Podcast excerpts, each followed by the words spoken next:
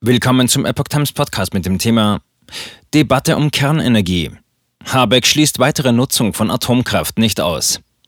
Ein Artikel von Epoch Times vom 28. Februar 2022. Bundeswirtschaftsminister Robert Habeck schließt vor dem Hintergrund der angespannten Beziehung des Westens zu Russland eine weitere Nutzung der Atomkraft nicht aus.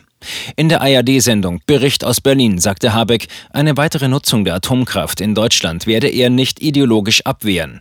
Die drei großen Betreiber von Atomkraftwerken in Deutschland hätten aber erklärt, dass ein Weiterlaufen für den Winter 2022-23 nicht helfe.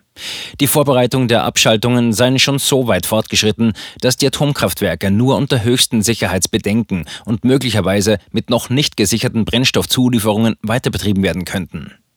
Habeck warnte zudem vor Engpässen bei Gas im kommenden Winter und möchte Deutschlands Abhängigkeit von russischem Gas verringern.